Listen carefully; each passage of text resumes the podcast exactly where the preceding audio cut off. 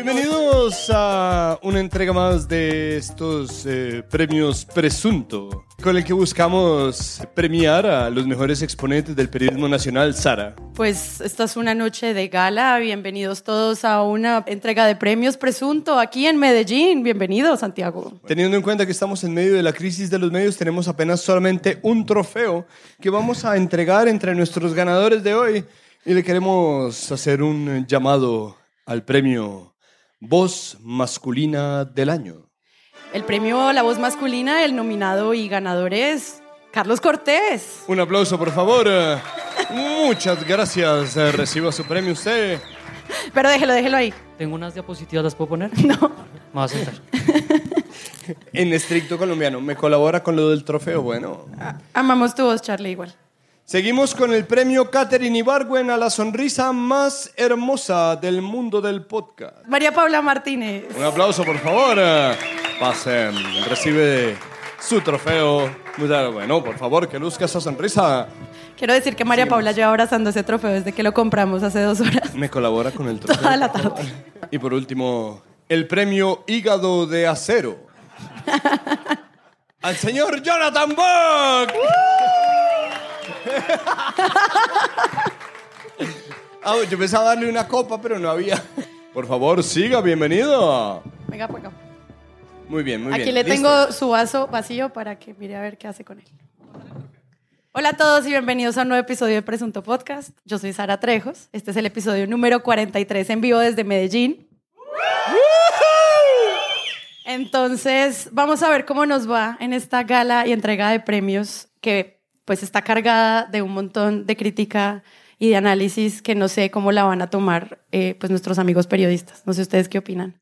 Juramos demorarnos menos de tres horas y media y daremos discursos cortos. Estamos grabando en La Pascasia. Recuerden, a todas las personas que están escuchando este podcast, pueden escucharnos en Spotify, en Apple Podcast y en todas las plataformas de podcast. Tenemos una página web que es presuntopodcast.com.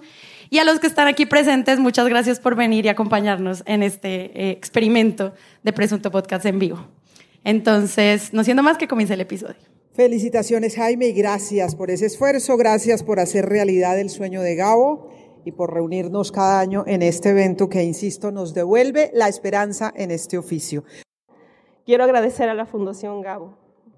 Este proyecto inició en un taller en Puerto Rico, donde nos conocimos con Olga Lucía. Ella nos guió y nos acompañó a César y a mí. Así se hacen las alianzas, así es como queremos seguir trabajando.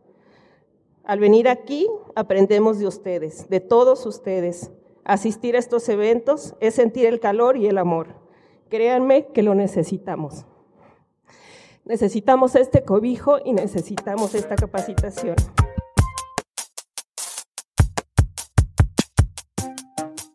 Quería contarles que eh, Carlos Cortés trabaja con una periodista joven que se llama Lina Hernández. Que no ha llegado. para ella, punto.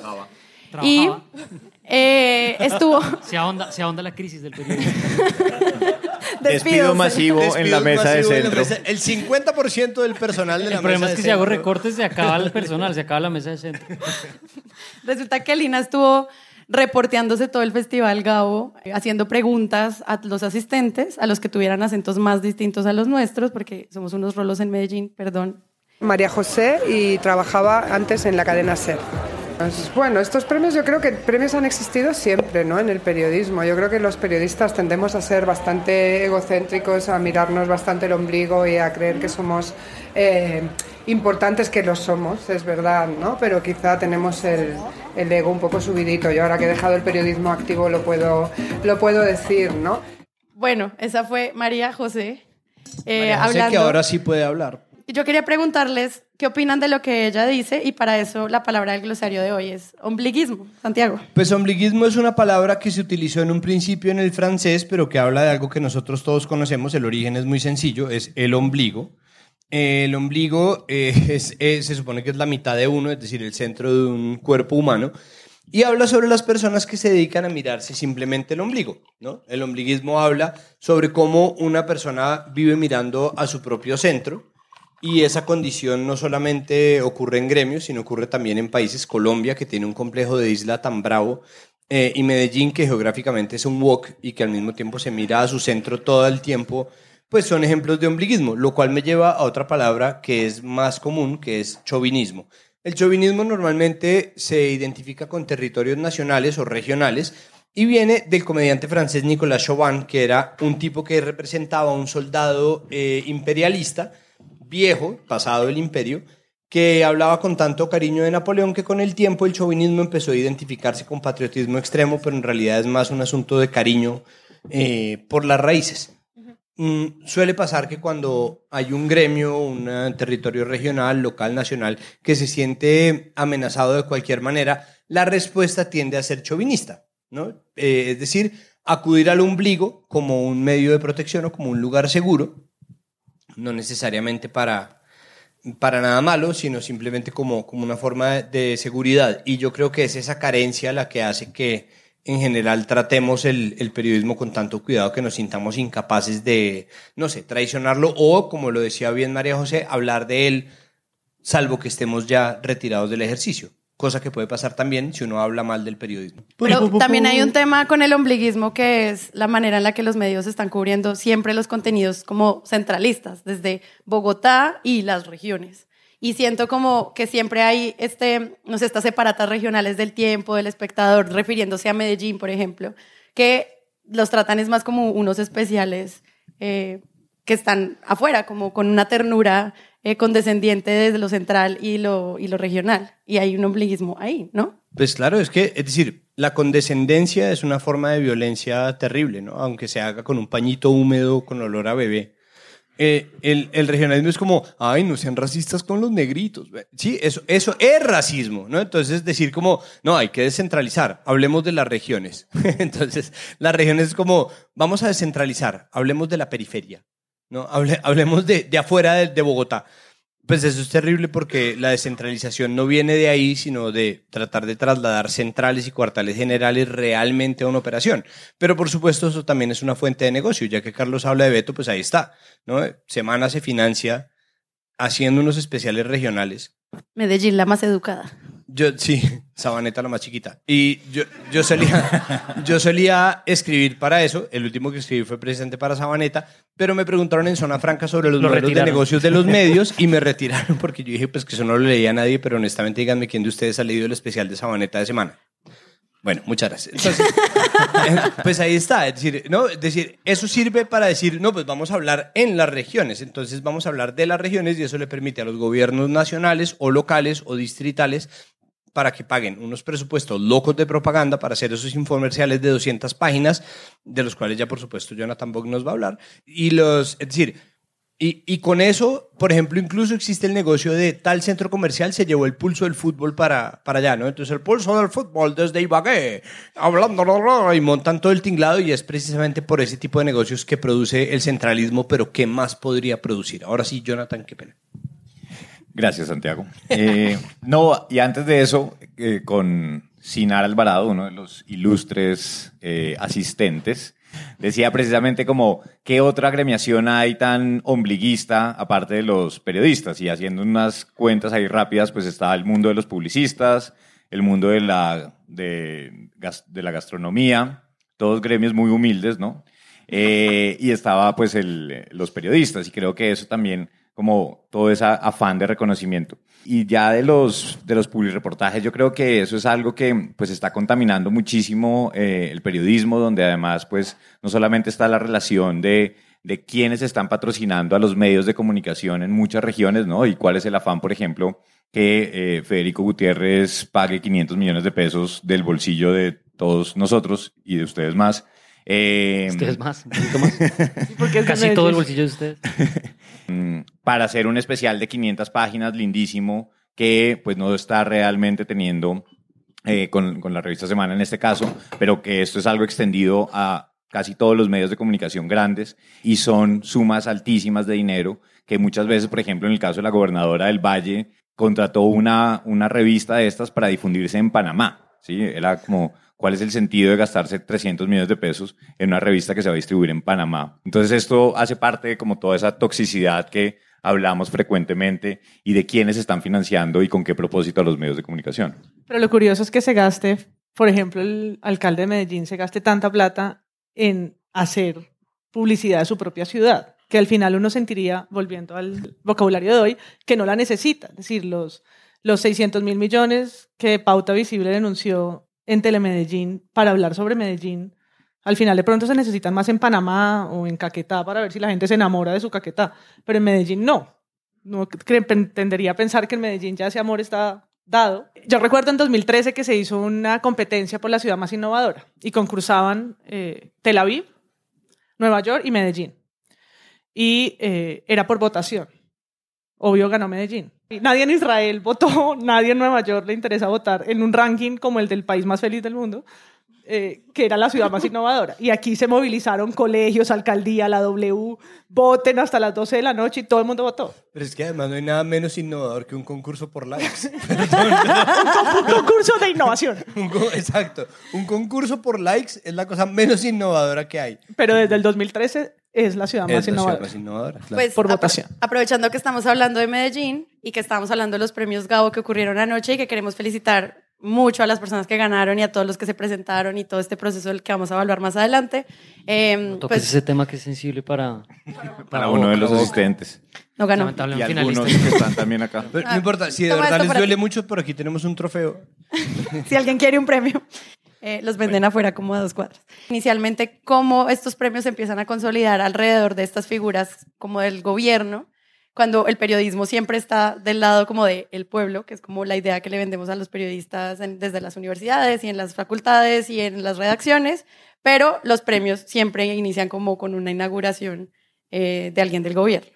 Por encontrarse fuera del país, el señor presidente Iván Duque Márquez no puede acompañarnos esta noche, pero ha enviado unas palabras que pronunciará la ministra de Tecnología de la Información y las Telecomunicaciones, Silvia Constaín. Entonces, Y no vino, no vino a inaugurar el alcalde del podcast de hoy. Fico inaugura todo. Fico hubiera podido venir sin problema. ay, Sino que no Invitamos entonces al alcalde de la ciudad de Medellín, a Federico Gutiérrez, que es nuestro gran anfitrión. Las historias continúan y esta ciudad que nos acoge por siete años es ejemplo de ello. Alcalde. No, no vino. Pero así es que inicia como la intervención del, del alcalde eh, anoche. Y es, ¿ustedes qué opinan de que cuando él llegue sea pues nuestro gran anfitrión y como este, esta terminología que se da también en muchos otros premios de periodismo como frente al gobierno en estos espacios de periodistas?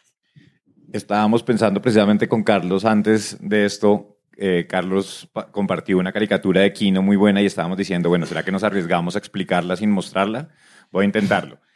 Kino, la caricatura, es un periodista desquiciado, investigando al poder, y ya cuando está ya publicando su, mm, su investigación, aparece la policía en su casa para llevárselo. Eh, él está muy asustado, pero termina llevándoselo a una gran gala donde le entregan un premio. Y entonces todos los flashes y queda deslumbrado el periodista por todo ese despliegue. El gobierno después llega a su casa y se, y se da cuenta de la incongruencia que está pasando y tira el premio por la ventana.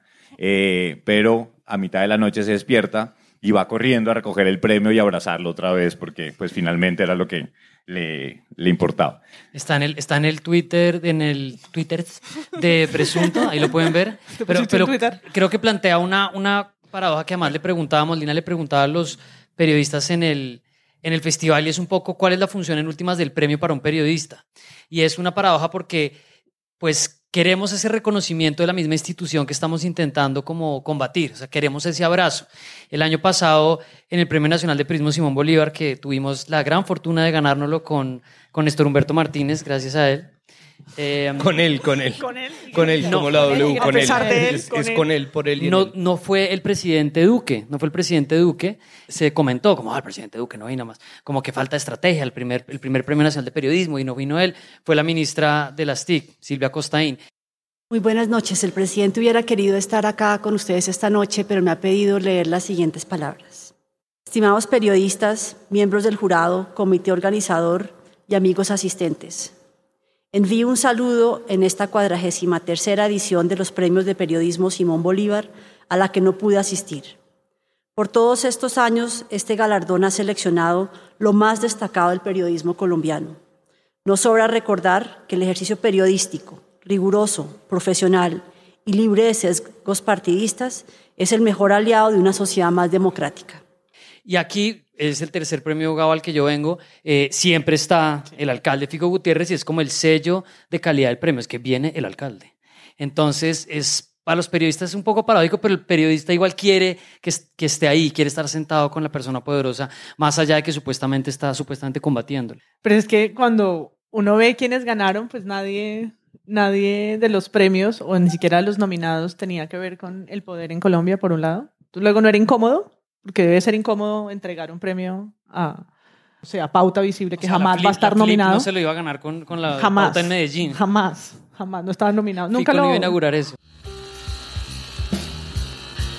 En una de nuestras investigaciones sobre publicidad oficial, publicamos el reportaje Fico, el alcalde vanidoso, donde contábamos que la alcaldía de Medellín había gastado 130 mil millones de pesos en publicidad oficial. Cuando lo publicamos hubo un gran debate porque habíamos incluido los rubros para eventos que había destinado la alcaldía de Medellín. Unos días después de publicada la investigación, Plaza Mayor, quien ejecuta todos estos eventos de la alcaldía, nos envió 15 gigas con información relacionados con estos contratos. Y ahí pudimos establecer que no todos esos rubros iban relacionados con publicidad. Se trata de complejos contratos que tienen muchos rubros y donde resulta muy dispendioso establecer la cifra concreta. Por eso debemos precisar que el total de recursos que destinó la alcaldía de Medellín durante el 2016 y 2017 fue entre 100 mil y 105 mil millones de pesos, cifra que sigue siendo la más alta en todo el país. Hecha esta precisión, es importante advertir que la alcaldía de Federico Gutiérrez sigue negando que se haya gastado un monto tan alto. No, Eh, bueno, nunca. también hay un asunto y es que, perdón, la presencia del poder también es un seguro, ¿no? Es, es decir, eh, cuando el periodista de la, de la caricatura de Quino lo van a buscar los policías y lo sacan de su casa, pues eso hasta ese punto es una desaparición forzosa, ¿no? Y cuando este man llega y se encuentra con el presidente que le entrega un premio de, de periodismo, obviamente el periodista de la caricatura se siente furioso, pero yo sé que una parte de él se sintió muy aliviado porque no estaba siendo desaparecido, ¿no? Entonces la, la- la presencia del poder, la presencia, sí, como... "Ah, ah, Era para esto. ya, uh, uh". Bueno, menos mal no era el, pre- menos mal era el presidente. ¿Qué presidente? Pero bueno, no, ahora, eh, la presencia del poder lo que hace es garantizarle a la gente que está segura. Entonces, un poco haciendo de, abogado de, de la presencia del poder, es una certificación de que estamos bien porque nosotros estamos acostumbrados en Colombia a que los medios participen del poder y no a que sean su propio poder. Y creo que ese es uno de nuestros problemas centrales que hemos tratado en este podcast a lo largo y ancho y profundo y alto de su trayectoria. Al interior, al interior del podcast. Y si alguien se llevara un premio al apoyo al periodismo de todas sus formas sería la alcaldía de Medellín. Es decir, siete, siete años lleva aproba- ah, apoyando el Festival Gabo. ¿Cuántos millones de, en pauta? 230 mil millones en los cuatro años. Hay que darle el premio, digamos. Ninguna otra alcaldía le apuesta a este oficio como le apuesta Federico Gutiérrez. Le ha salido rentable. Nadie nunca. está, ¿Está cuánto? ¿En 85% 85%? de favorabilidad. Es una inversión. El Exacto, periodismo sí da. invirtió, invirtió y le salió Periodismo. Es, En cu- una- es curioso porque él y Char lo entendieron muy bien, entonces gastan mucha plata y tienen 90% de probabilidad de favorabilidad y nuestro amigo Enrique Peñalosa gasta más plata que ellos y tiene 20% de, de favorabilidad. Mire, para, para ser sincero y con el perdón de todos ustedes, en Medellín usted puede, usted puede poner a gobernar un maniquí con un balde en la cabeza que gana 80% de favorabilidad. ¿no? Aquí, es decir, eh, es muy fácil tener. Están diciendo que sí en el 80%. público. Es Me verdad. encanta. Sí. Pues ahí está, es decir, usted puede poner de verdad cualquier cosa. No, Innovador, es se le puede cual- cualquier edificio que va a tener 80% de Es favorabilidad. popular por innovador. ¿Qué innovador el alcalde? Es un alcalde innovador. Por votación. Ahí está. Por votación.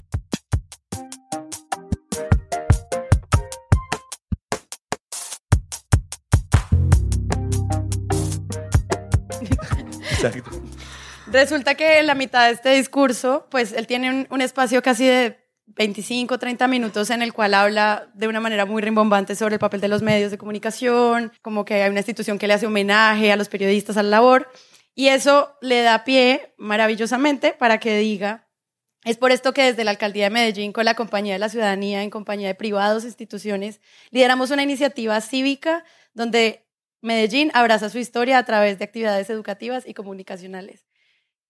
¿Qué opinan en ese momento en el cual él está frente a un montón de periodistas que están recogiendo información eh, y hace campaña?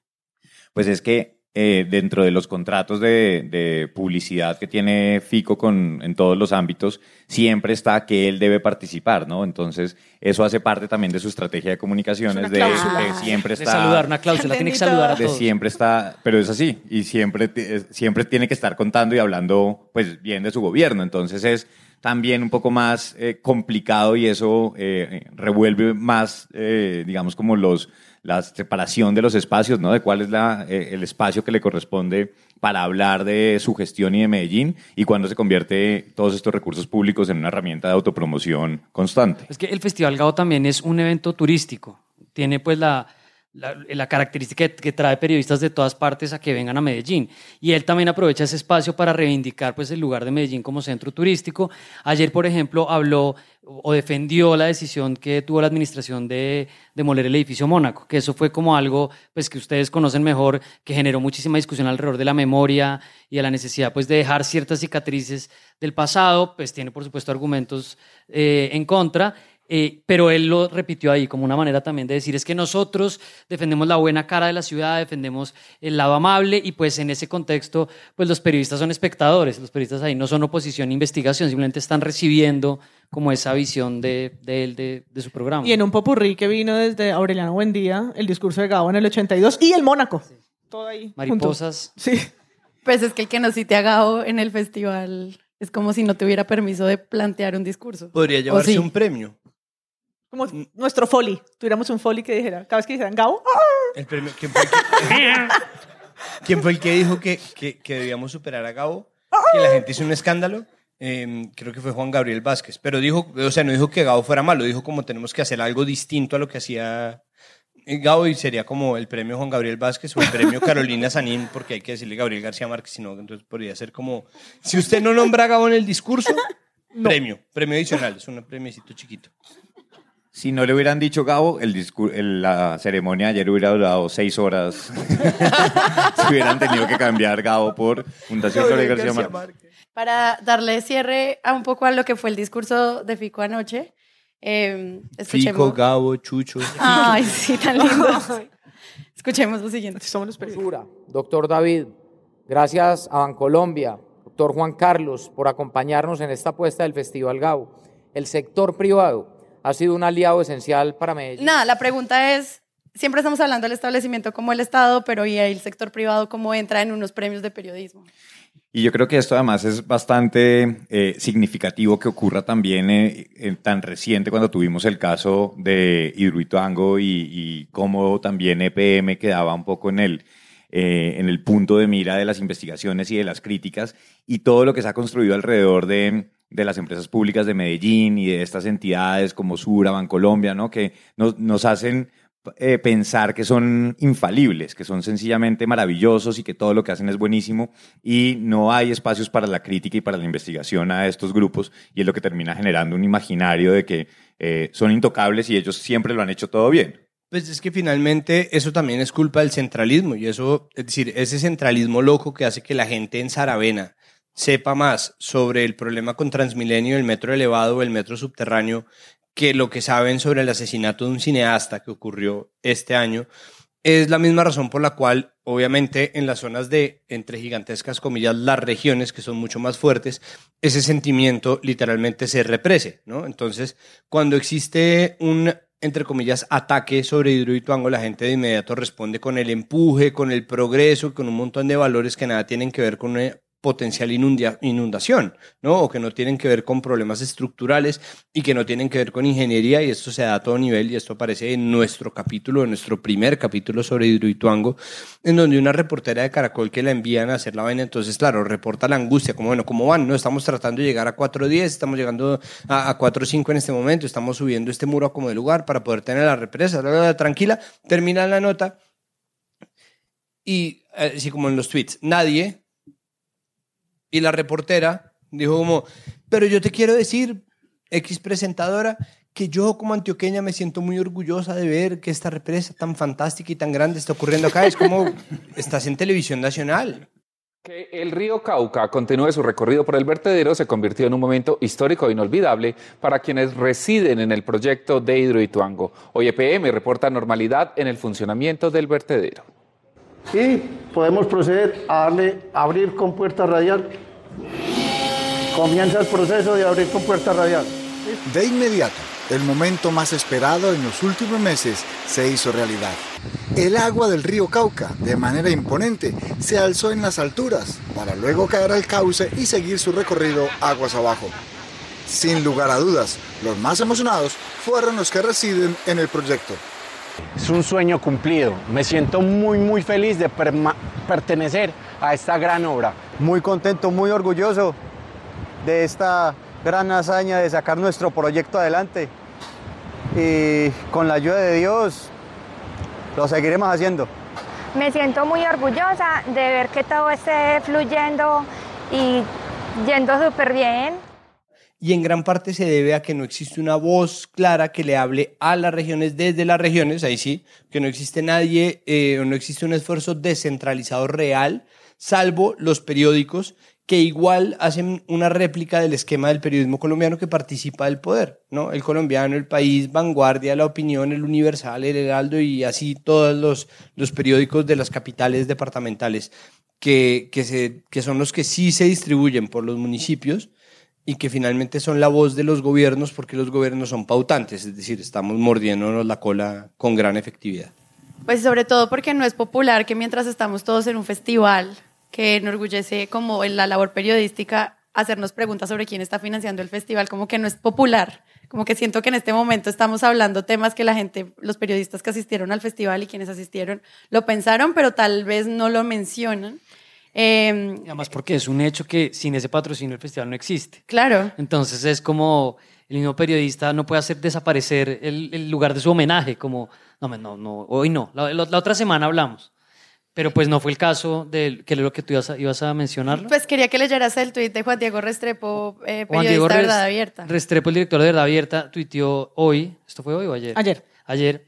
Empresas antioqueñas que bloquean información se erigen en Premio Gabo como generosos. Me cuestiona mucho la presencia de Bancolombia, Alcaldía de Medellín y Metro de Medellín. ¿Estarán dispuestos a debatir sobre libertad de prensa? Y además, yo me lo imagino sentado escribiéndolo ahí. Ahí en la mesa. Tomándose un café en el, en el, en el, puesto de Sura. Un, un expreso doble, por favor, que voy a poner un tweet. voy a poner un tweet sobre ustedes, por favor. Pero además todos, Gracias. todos Porque vamos... era gratis el café. El café es gratis, el festival favor, es gratis, todos vamos gratis.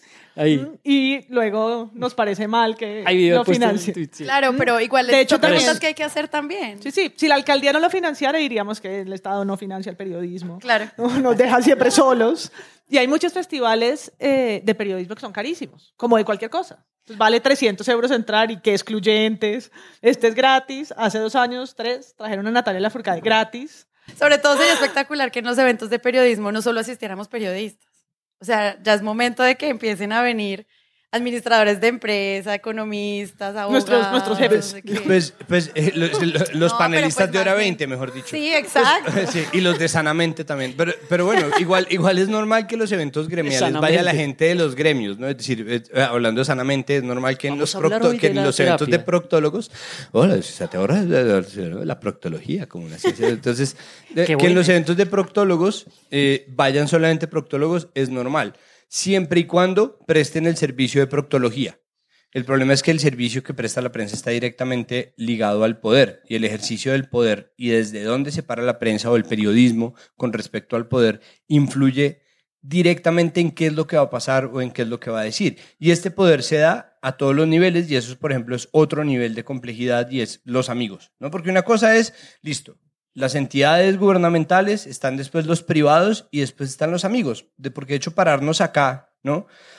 eh, representa para nosotros un pequeño temor, un temor que no tiene que ver directamente con la desaparición forzosa ni con ningún tipo de violencia ejercida contra nosotros, pero sí digamos que nos quiten el saludo.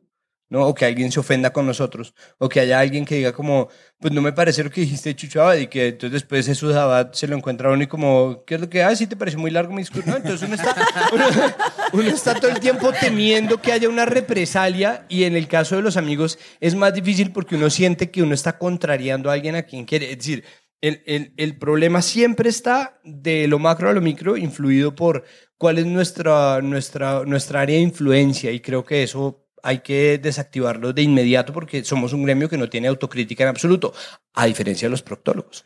¿Sí? De repente hay un montón de reuniones en los cuales, no sé, por lo menos Carlos y yo, que somos unos lagartos y nos metemos a cuánto evento hay de periodismo. Eh, lo digo porque no me he encontrado con los demás. Ah, bueno. Solo con Carlos. Y hay un, un, un como un desasosiego por esta crisis, por los, despidos, porque no sabemos cómo financiar, porque nos, los estudiantes de periodismo no saben esto para dónde va. Y de repente llegamos acá y se siente de otra manera. Sí, está, estuvo distinto porque hace un par de semanas hubo un evento que organizó Google para periodistas en Cartagena y era como un, una catarsis, una tristeza colectiva, pero pues lo financia Google. Entonces era como, Google nos está dejando sin empleo, pero ¿me das plata? ¿Me puedes financiar algo?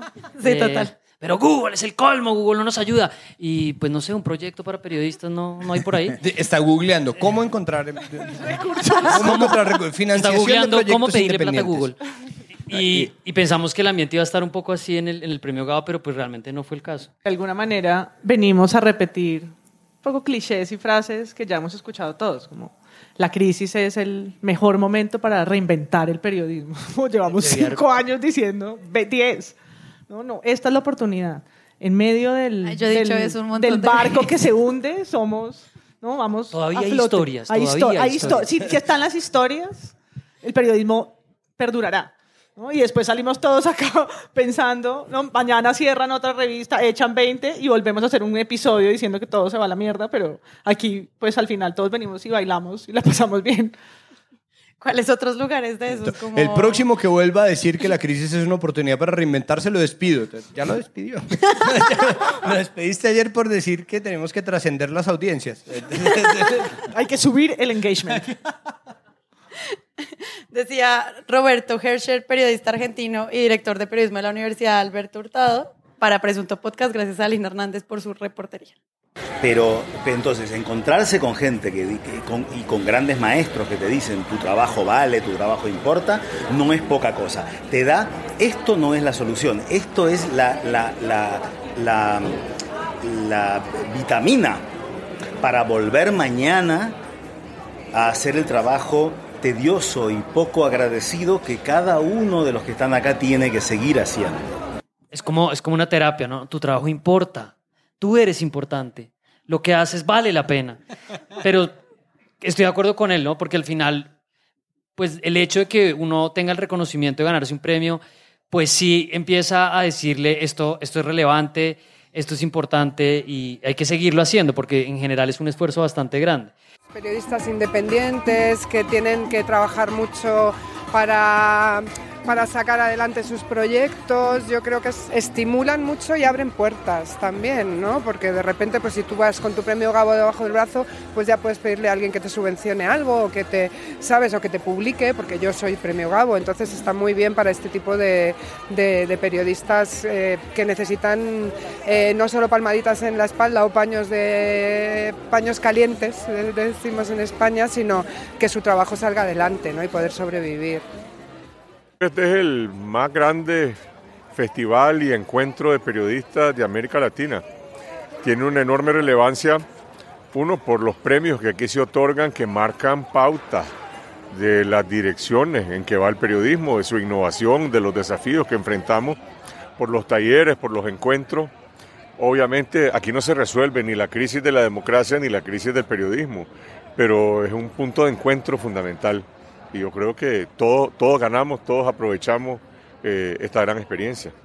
Ahora, hay una pregunta distinta que la hicimos, se la hicimos a los participantes del festival y es, ¿quién, quién realmente está enterándose de esos reconocimientos? O sea, ¿para quién es ese premio además de pues, la persona a la que se lo entregan? ¿Sí? ¿Es como para la comunidad de periodistas o la gente que está afuera lo sabe? Porque es que precisamente, no sé, por ejemplo, una de las estrategias para el cine que gana Oscar, que es un cine que normalmente no tendría acceso como a las grandes taquillas comerciales, es, este es el momento también de movilizar personas a que vean los Oscar. Entonces, en el momento en que publican a los nominados, un montón de gente corre, corremos a ver qué es todo lo que está nominado y quién va a ganar y la ceremonia de entrega a los Oscar y en Cannes y de repente incluso los premios de música también funcionan de esa forma como una estrategia de divulgación. Yo no sé si en los premios de periodismo eh, ocurre que salen los Simón Bolívar y estos son los nominados y todos como sociedad corremos a ver este gran periodismo que se hizo desde estas salas de redacción. Pues ojalá fuera así, pero la verdad es que ayer uno felicitaciones por tu historia que no hemos leído. Buenísimo tu perfil de 40 páginas que no lo he leído todavía. Sí. Por eso, gracias a la fundación que hace esos pequeños videos de 30 segundos donde nos cuenta a todos más o menos de qué, de qué fue, porque la verdad es que no son historias y bien mentiríamos, como también mentimos si vemos un festival de películas festivaleras y salimos corriendo a reproducirlas todas. Claro. Seguramente tenemos los links igual. ahí, ¿no? De lo que quisiéramos haber visto y no vimos, o lo que quisiéramos leer y no leímos. No, y hay, hay realmente unos trabajos fantásticos, ¿sí? O sea, un periodista Por que leer. aprendió a bucear para hacer un reportaje sobre los, caza- los que pescan langostas para después venderlas.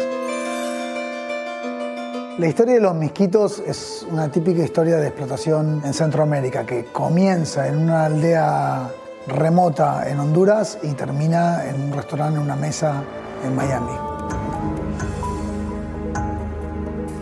El drama es que los buzos pescan a destajo y nunca se respetan las reglas del buceo. Entonces un buzo baja hasta cinco veces a más de 30 metros de profundidad para poder buscar el producto, la langosta, el pepino de mar.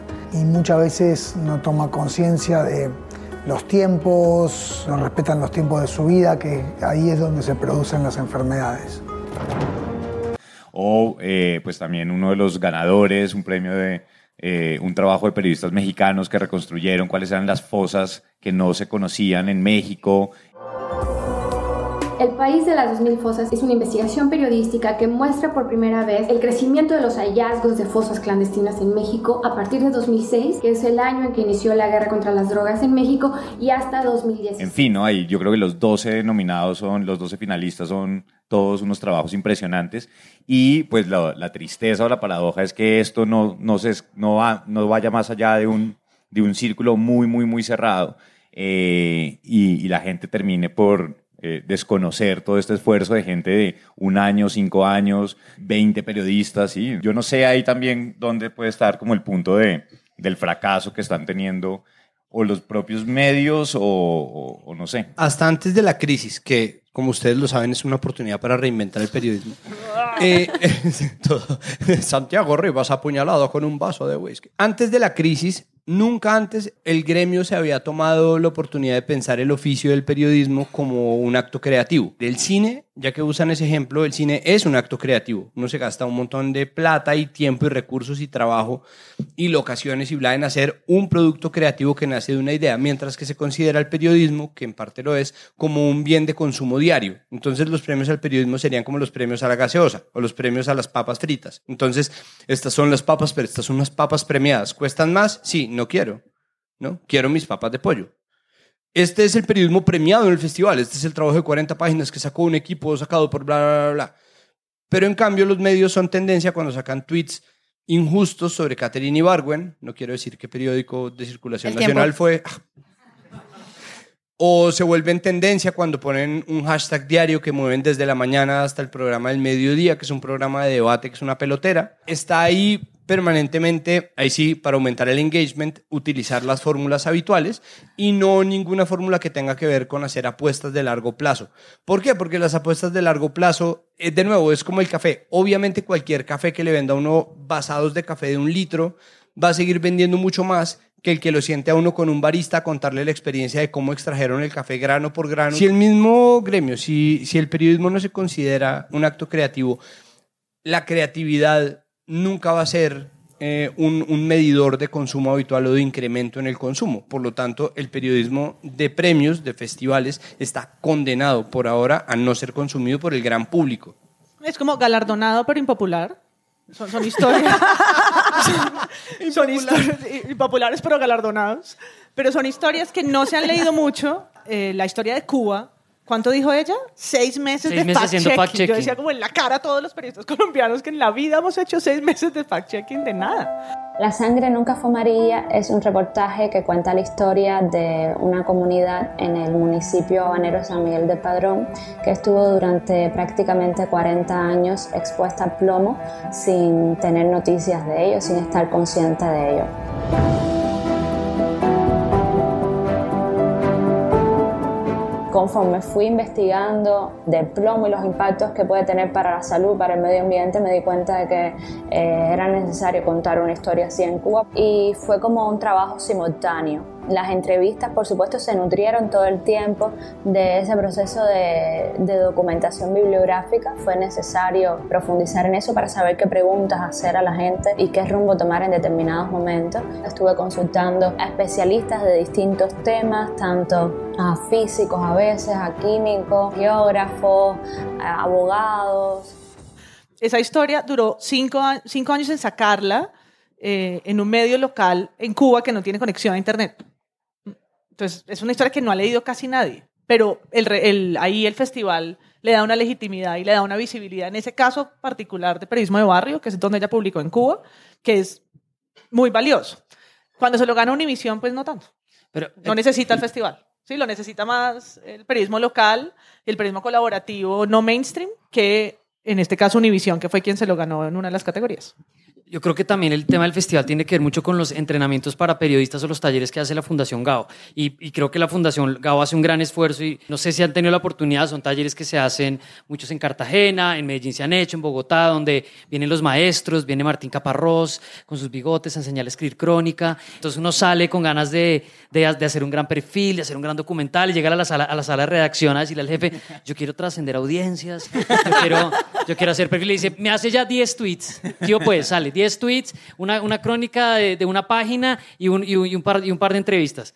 Entonces es un, es un choque tremendo, pues porque no hay una opción para, para hacerlo. Las categorías son suficientes para evaluar todos los tipos de medios y periodismo que se hace. De repente podemos englobar en una misma bolsa el reportaje que hace un periódico local en Puerto Rico versus, no sé, un medio de Estados Unidos que invierte un montón de drones en Puerto Rico y participa en la misma categoría. Siento que también es un momento en el cual uno puede empezar a diseñar como la forma en la que estamos evaluando eso. Siempre y cuando no se evalúe como se evalúa la viabilidad de una persona para un crédito bancario, sí. Es decir, si a la gente que está participando en estos premios y lo hace con dos teléfonos celulares, se le evalúa sobre categorías equitativas, ¿no? Con respecto a la gente que tiene la posibilidad de contratar los mil drones, ok, porque eso es una manera de darle al periodismo barrial y al periodismo pequeño y a, sobre todo, los empréstitos individuales de periodistas que deciden hacer un trabajo un poco más allá de lo que se les pide en los medios, ya es loable y para eso vale la pena que exista una premiación para señalar y visibilizar. Pero si se les nomina para decir después, "Eh, la factura, eh", no, pues eh, obviamente ahí es complicado. Por eso digo yo lo del crédito. Como nos parece muy chévere que quieras comprar una casa, pero es que no tienes plata y no te podemos dar el crédito. Es como te estoy pidiendo plata, bueno, no tengo plata. Sí, pero es que no tienes plata, ¿no? Yo agradezco que sean cuatro categorías y no muchas más, si Sí. no hubiéramos salido hoy. Y que sean sencillas, no son eh, categorías raras, es texto, imagen, Cubrimiento. cubrimi- e cobertura, innovación. cubrimiento e innovación. ¿Sí? Ahí la única más eh, compleja es innovación, porque innovación puede ser eh, innovar, ya casi que imprimir sería innovar. Innovación no quiere decir tecnología. Voy a hacer un periódico escrito, es innovación. Exacto. Vamos a hacer un prensa, Sí, papel. vol- volver a imprimir sería innovación. Entonces, esa es la que deja eh, entrar una diversidad que puede ser más difícil de evaluar. Las demás no, pues texto es texto. punto. Sí, sí, pero quite el premio de innovación en Medellín a ver cómo le va. que de 2013. Yo creo que la apuesta del- de la Fundación Gabo es eh, pues muy ambiciosa y pues realmente se está convirtiendo como en el premio de referencia en español y pues para, estos, para esta eh, edición se recibieron 1.700 eh, trabajos buenísimos, entonces sí, creo que ahí pues por un lado es muy ambicioso eh, y va a haber, va a tener pues va a ser muy difícil pues que en todas las cuatro categorías se pueda evaluar de la misma manera o con criterios al periódico muy pequeño o a la que hace esto o al periódico muy grande donde hay pues trabajos muy distintos. Yo tengo problemas eh, con la categor- categoría Iberoamérica. Porque entonces compite Univisión con el periódico de Salta en Argentina o con un periódico local acá. Iberoamérica, ¿cómo se puede Entonces, meter todo junto? Sí, pero eso es como un capricho nuestro, porque Latinoamérica sí, com- compartimos la precariedad del periodismo, etcétera, pero incluir a España y a Estados Unidos es difícil. ¿sí? En los premios, no sé, siento que en, en algunos lugares no están mirando, no sé, en Senegal no están haciendo un, festival para invitar a Francia a ver si comparten una lógica. O sea, no, existe eso. Esta categoría Iberoamérica, yo fui jurado hace un año de del primer filtro y te pone a el país versus un colectivo, como puede ser la liga o un periodismo colaborativo, que nunca tiene el aparato que tiene el país o Univisión o el, o Miami Herald, que siempre concursa. Bueno, en defensa de lo iberoamericano, yo debo decir que yo he leído más noticias sobre Colombia en el país en este año que en el tiempo. Finalmente, existe un sentido de unión, ¿no? Y con, además con el In Memoriam para, para el New York Times en español, hay una serie de medios que se están fijando en Latinoamérica, existe una serie de, de miradas que, que hay desde afuera de Latinoamérica que, que buscan suplir un hueco que finalmente nosotros sí sentimos. Y no creo que Colombia sea el único país que siente eso. Venezuela, que yo sepa, lo siente, y seguramente Perú lo siente, y seguramente, y hay, claro, hay iniciativas locales, y en ese sentido entiendo que tan desbalanceada está eh, el parangón para juzgar estas iniciativas, pero, pero por otro lado, es la única manera en que nosotros hemos accedido a información que de otra manera no nos contarían. Justo de lo que estabas hablando, eh, entrevistamos a Gumercindo La Fuente eh, y él decía lo siguiente. Sabemos que las grandes compañías de- tradicionales de prensa están en unos problemas económicos enormes, pero justo en este festival vemos en los últimos años como los, eh, las historias más interesantes y los premios más importantes no los están consiguiendo ellos, los están consiguiendo periodistas que se unen y, que con unas estructuras muy poco poderosas hacen unos contenidos tremendamente interesantes. Ese es interesante ver que, bueno, ti- tiene un problema logístico, ¿no? Porque ahora los ganadores son 12. Entonces pasan arriba 12 personas y si hay dos que se echan un discurso como el de Chuchabat, pues ahí se acabó, se acabó el festival. Eh, pero sí es, es cierto que la mayoría de denominados, por ejemplo el de Frontera Cautiva, eran cuántas personas? 20. Frontera Cautiva es un esfuerzo periodístico binacional. Sentíamos la necesidad de explicar qué pasó con nuestros compañeros durante los 19 días de cautiverio, por qué los mataron. pero también nace de la frustración de saber que los gobiernos ecuatorianos y colombianos querían mantener la información bajo su control y que no estaban siendo transparentes. Nos juntamos 20 periodistas entre Colombia y Ecuador. Los dividimos en cuatro equipos. Cada equipo está a cargo de una línea de trabajo. Empezamos a hurgar en expedientes, empezamos a entrevistar a todas las personas involucradas durante el secuestro y asesinato de nuestros compañeros. 20, eh, el de los mexicanos eran 12. Entonces, eso sí es algo interesante y creo que demuestra un cambio en el oficio y que son proyectos que no está haciendo realmente una sola persona a un solo medio y eso sí ha evolucionado un poco de los últimos festivales. Y es un cambio generacional. O sea, mucha gente joven ganó los, los, los premios. A los, a los medios tradicionales y a los grandes maestros les quedan solo el de vida y obra y el de excelencia. Ah, bueno, es que pues porque el señor editor tiene eso. 30 años, el, el editor que ganó tiene 30 años del oficio. Esa es la edad de las periodistas de México que ganaron el, el premio. Entonces, a los grandes medios, que en este caso fue Caracol, pues le queda ganarse el de excelencia. Pues, ¿no? Para atrás solamente estaban ellos. Pero las cuatro categorías las ganaron tres de ellas, ni siquiera un solo medio, una unión, un colectivo de periodistas, de desarrolladores que se unen y que luego lo logran publicar en algunos medios, pero no es en esencia la idea del periodista solo que va y recibe su premio como antes. Pero para dar contexto, hay dos categorías que se ganan siempre los colombianos. Ah, Como una cosa que yo digo, pues no sé si eso está tan bien, ¿no? Como que siempre el mejor editor, el editor de editores de Colombia, eh, vida y obra de Colombia. Yo, bueno, pues Es que las otras no ganamos. Sí, es- ah, no. Y, y hablando de medios nacionales, o sea, pues para mí, que, que, un, que un medio como Semana haya sido finalista con un reportaje que estaba financiado por, por, Minambiente. por eh, un ministerio, pues yo creo que pues algún filtro debería existir, pues que no, no, no es ideal, ¿no? Como que estás haciendo algo, pues que es más bien como un infomercial o un contenido, eh, una alianza estratégica, ¿no? Porque a todos son- hagamos alianzas estratégicas. Gra- Gran alianza contra la deforestación. Pero- Minambiente, la policía. Fedegan. Esa- Es real, es real, es real.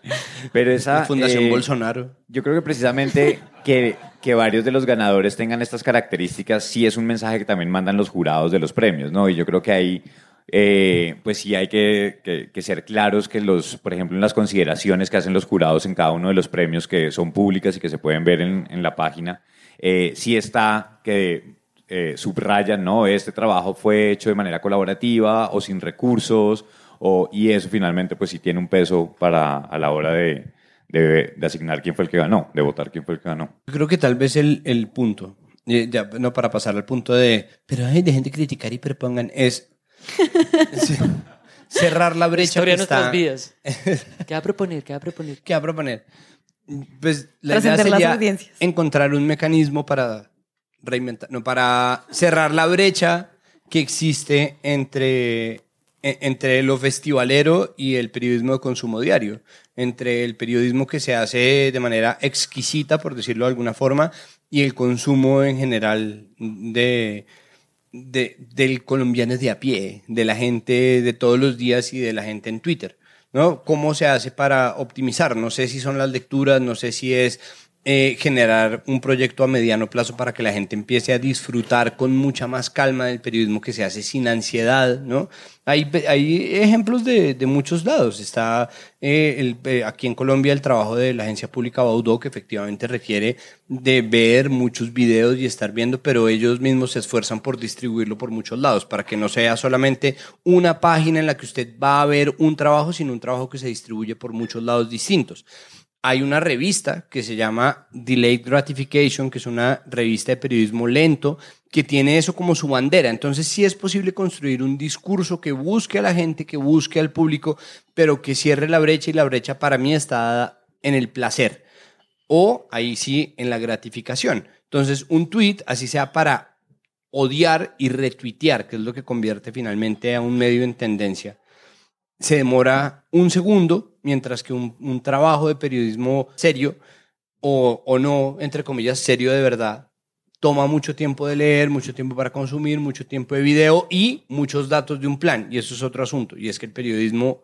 caro no es económico. No es económico para la gente que tiene que consumirlo en sus datos. ¿A quién estamos buscando y para quién se diseña el periodismo que finalmente debería ser un servicio para la gente? Siento que hay un lugar en el cual ya empezamos a hablar como de las conclusiones de estos espacios. Empezamos a ver eh, si solamente es un espaldarazo para que mañana estos periodistas se despierten como más renovados con su, con su labor en el mundo, o si entre nosotros nos seguimos hablando, o si ustedes mañana seguramente van a leer ahora sí los premios ganadores, como los que tengo todavía en deuda del año pasado que no he terminado de leer. Pues cuáles vienen entonces a ser las conclusiones de estos espacios periodismo colaborativo, cambiaron las cosas, ya la chiva no es lo importante, o sea, como cuáles son estos debates que finalmente estos festivales empiezan a plantearle a la gente.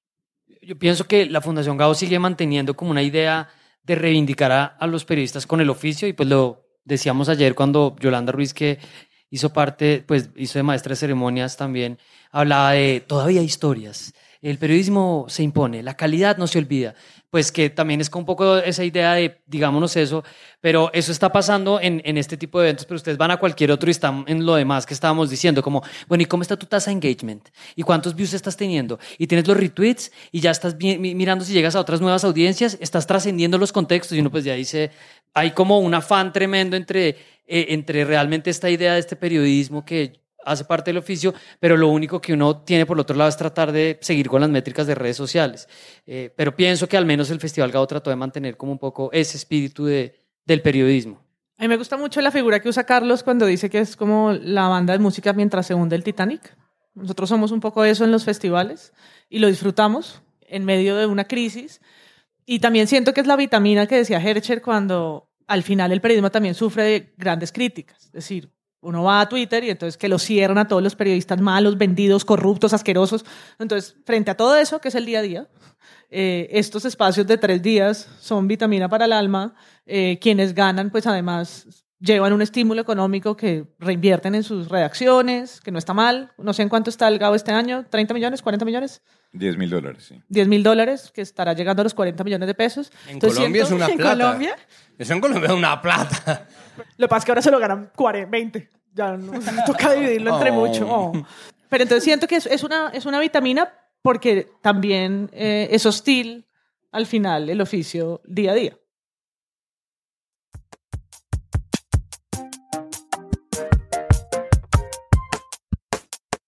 La noche de la los noche mejores. de los mejores. Em, CPB, Círculo Bogotano de Periodistas. El ombliguismo, volvemos a lo mismo. Están los Simón Bolívar. Yo me gané uno que es muy gracioso, que es el premio Alfonso López Miquelsen. que es- Ah, bueno. Pero la Flip se ganó otro que era el Sirena de Oro en Valledupar. El Sirena de Oro. qué bueno. Pues qué bueno porque además eh, Alfonso López Miquelsen está eh, presuntamente envuelto en la desaparición óbice eh, y muerte de un periodista de apodo Mamatoco y fue el responsable que censuraran a Clima en el tiempo. Pero tiene un premio de periodismo, no, no o sea, no, Bancolombia, no, no, nah, Bancolombia patrocina más premios Bancolombia. ¿no? Usted hizo la de la caricatura, usted lo botó a la canequilla a la medianoche y fue Está ¿dónde está mi premio? ay, ay, en el trasteo. Ay, ¿Qué hice yo? Mi, mi, mi presea más mi presea. Alfonso López. Mi India de Alfonso López. Exacto. Entonces, pues digo, los premios de periodismo seguirán existiendo, seguirán siendo algo muy ambiguo, pero no existe tampoco eh, una ayuda a los que van a salir a ser los minions del periodismo y creo que por ahí también podríamos empezar a, a desglosar. Claro, y uno se pone a criticar todos estos espacios de premios, pero al mismo tiempo yo estaría muy feliz de que Presunto Podcast se ganara un premio. Obvio, todos Entonces, nosotros. fiesta como por compramos uno. Gracias a Colombia, Pues gracias como Restrepo haciendo, haciendo el tweet desde ahí. Como, Y entonces toda la gente nos va a decir, no, que no les no, gustaba, gracias. no, pues sí, muchas gracias a todas Gracias Google, gracias financian. Bancolombia. Sí, obviamente. Gracias a todos. Ya es hora de despedirnos. Nos, quedan- nos queda un tiempito corto por si, no sé, queremos pasar el discurso que, que puso Chucho ayer, como los últimos 10 minutos que tenía también. ¿Podemos pasar un remix? Abramos la 90 fiesta con eso. como- Quiero darle las gracias a Santiago Rivas por venir a este episodio de Hombre. premios de Presunto Podcast. Es un placer. María Paula Martínez, Gracias, Sara. Carlos Cortés, Gracias a ustedes por venir. Jonathan Bock. Muchas gracias a ustedes. Yo creo que Pedro Vaca, cuando escuche esto, va a estar como, no, estuve, porque es la primera vez que tenemos a todo el equipo así. Eh, yo soy Sara Trejos. Recuerden que Presunto Podcast tiene una página web, presuntopodcast.com, donde están no solamente las redes sociales donde nos pueden seguir, sino también las plataformas donde nos pueden escuchar y también el botón de Patreon. Quiero saludar si hay Patreons en esta sala hoy. Ey, muchas gracias por Ay, patrocinar este proyecto. Y a ustedes también por acompañarnos acá. Esto fue el episodio número 43. Gracias.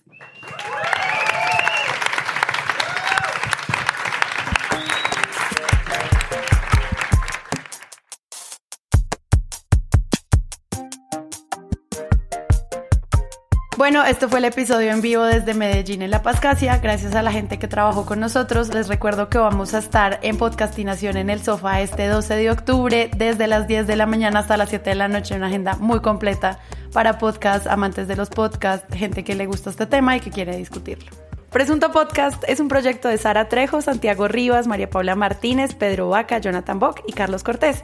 Grabamos en Mismo Estudio, un espacio de Magic Markers Producciones. Si quieren escuchar otros podcasts, ingresen a mismoestudio.com.